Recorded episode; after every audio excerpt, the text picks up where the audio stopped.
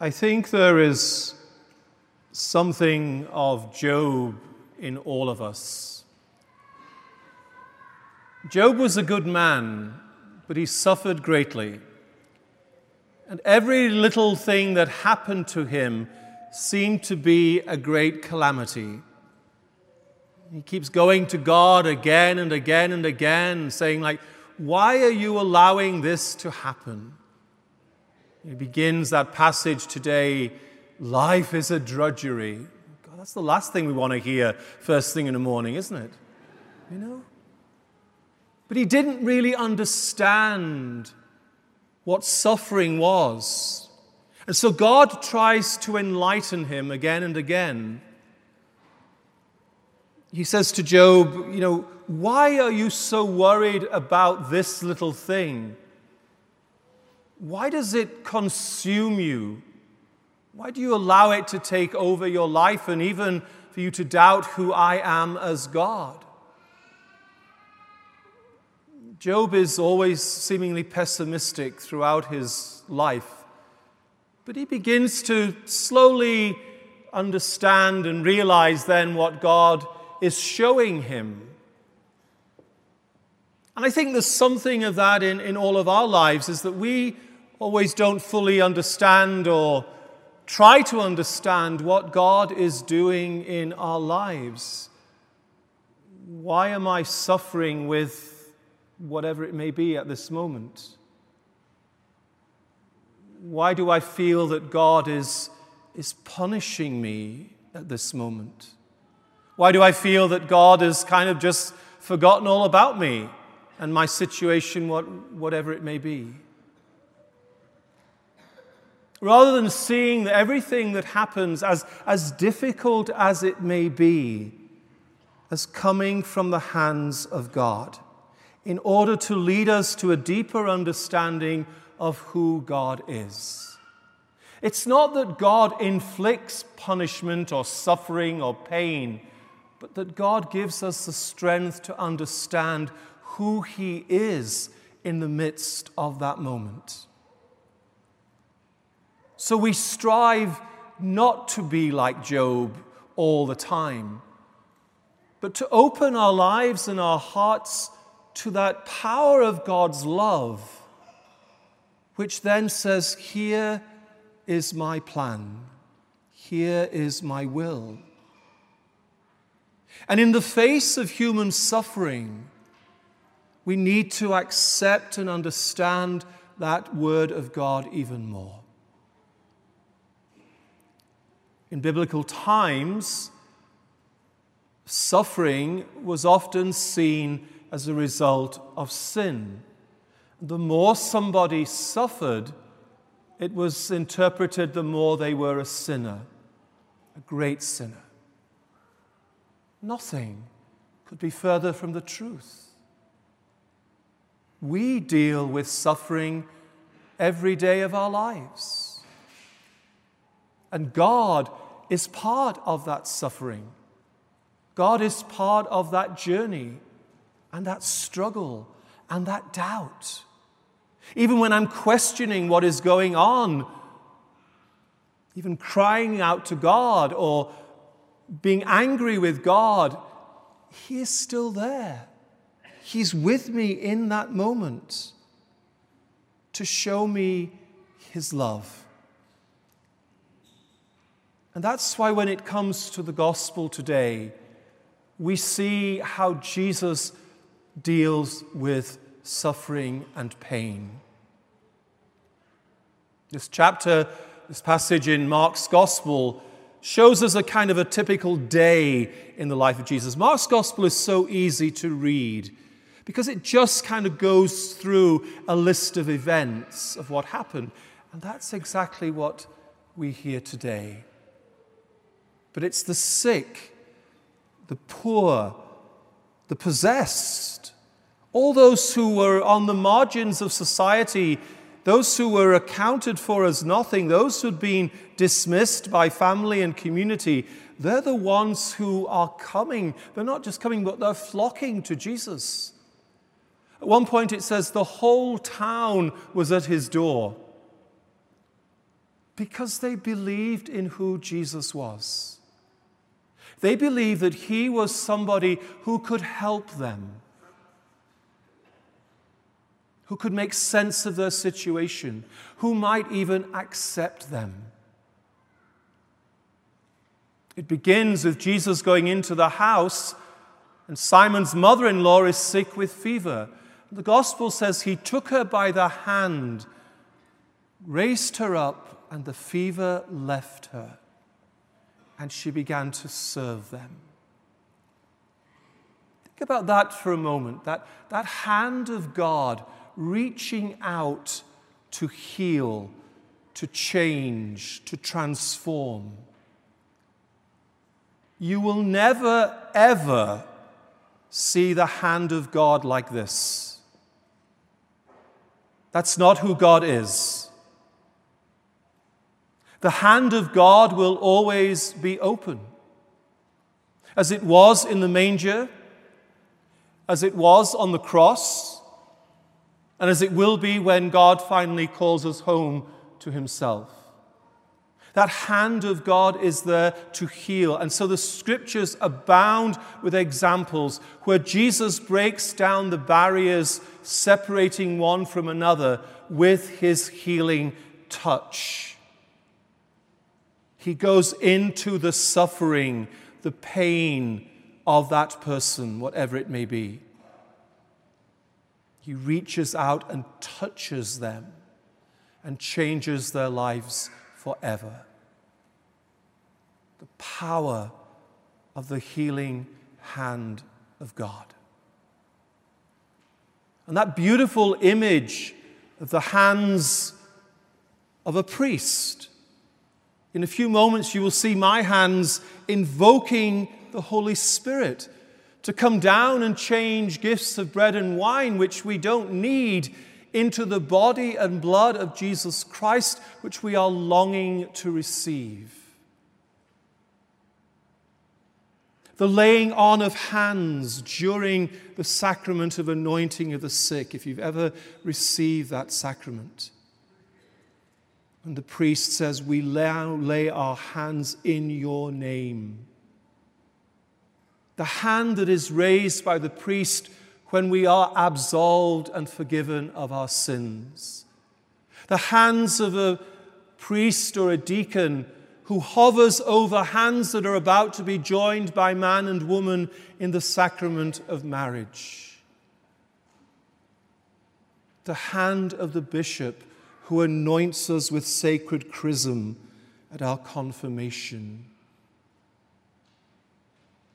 The hands of the priest or the deacon who pours water and says, I baptize you in the name of the Father, the Son, and the Holy Spirit and the hands of the priest or the deacon or the minister who gives us the body and blood of Christ in the Eucharist, in Holy Communion. And all those actions are not done by us for ourselves.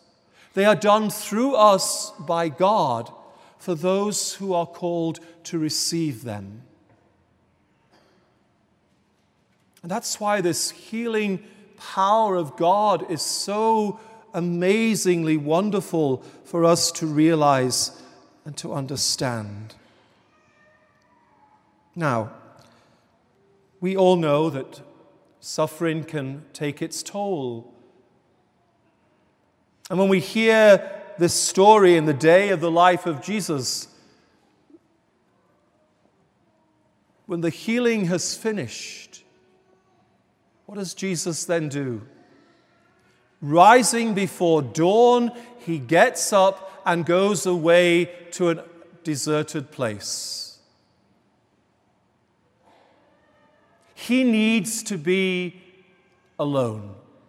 He needs to be in communion with his Father. He needs to receive strength from his Father in order that he can continue his mission.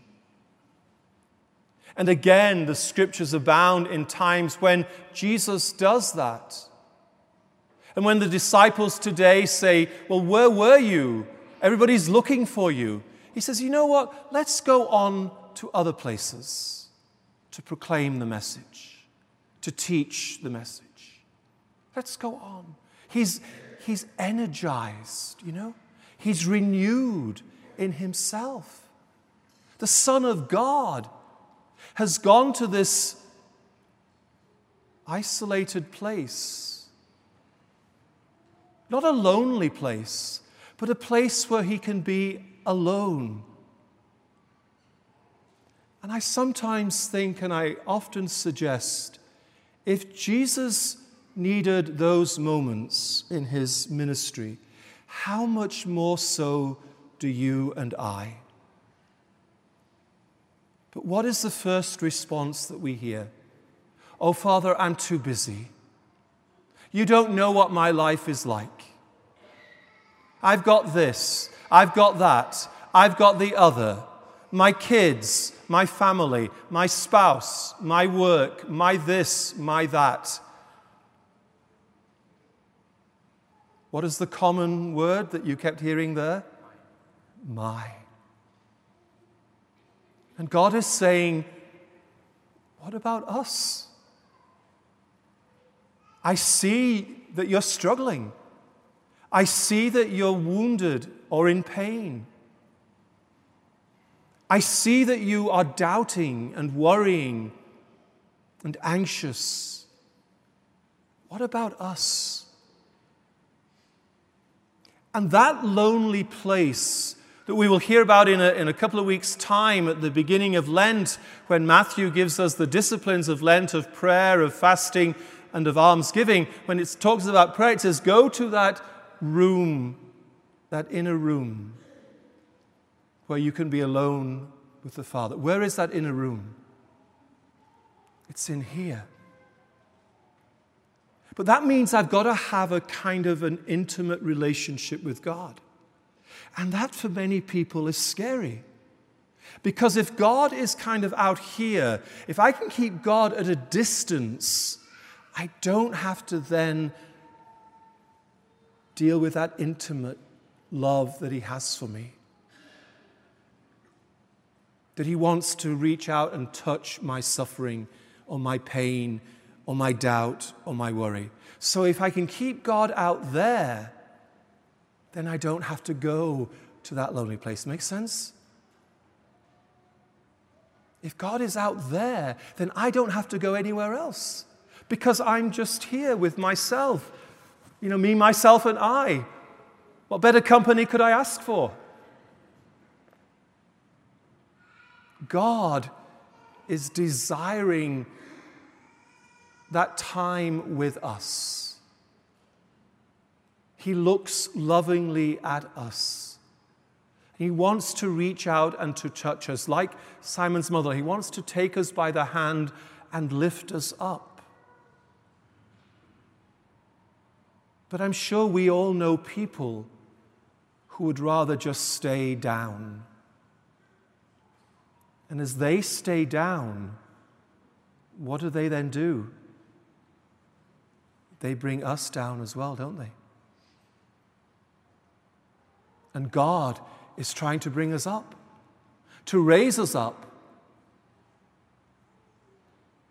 to give us meaning and purpose, even in the midst of suffering, in the midst of doubt or worry or fear or whatever it may be.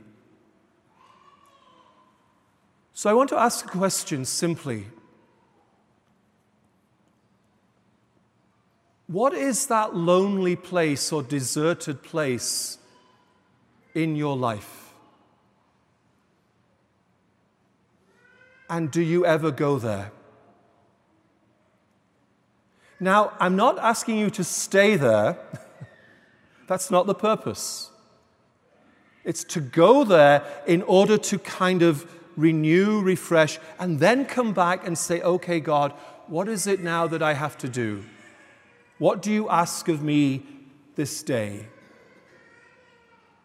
Lent is that time coming up when we begin to think about now what can I do in that Lenten season?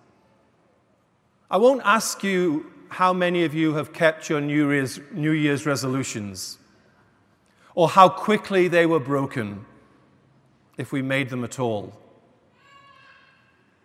We will do the same thing as we approach Lent.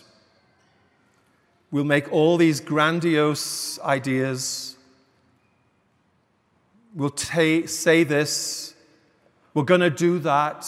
No, we're not. no, we're not. But it sounds good.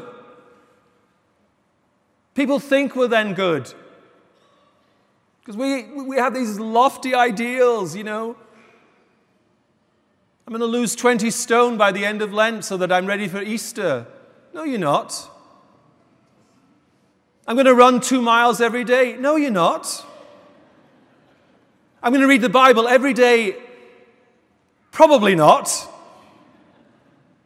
Because it's never been part of our lives. So, with God, we have to say, what is it that I need to do? What is that small thing that I can do today? And then build upon it. What do I know that I can do? What is realistic in my life? Is it prayer? Is it adoration?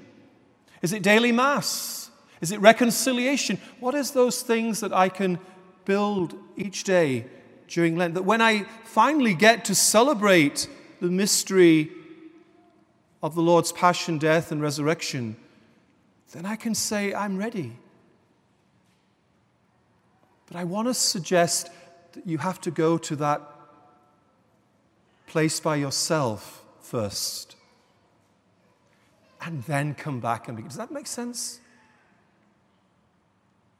You have to go there by yourself and then you come back.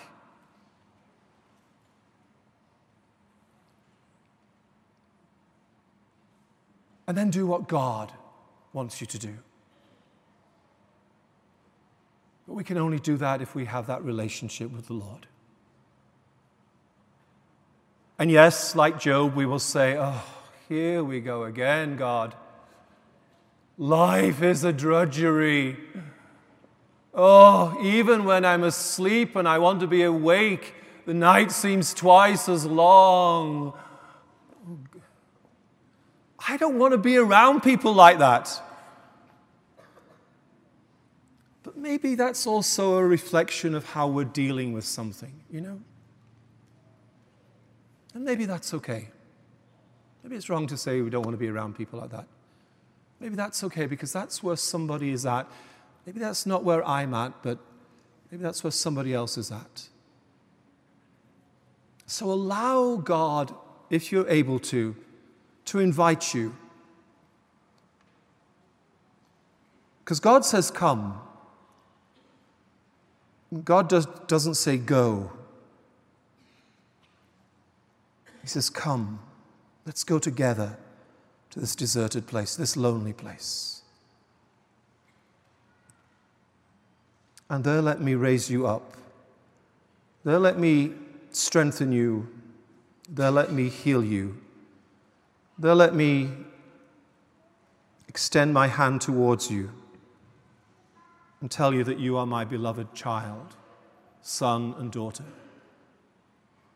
And this is my will for you, whatever that may be. So, why are we so afraid? Maybe we need simply to ask God to take away that fear and to show us who He really is.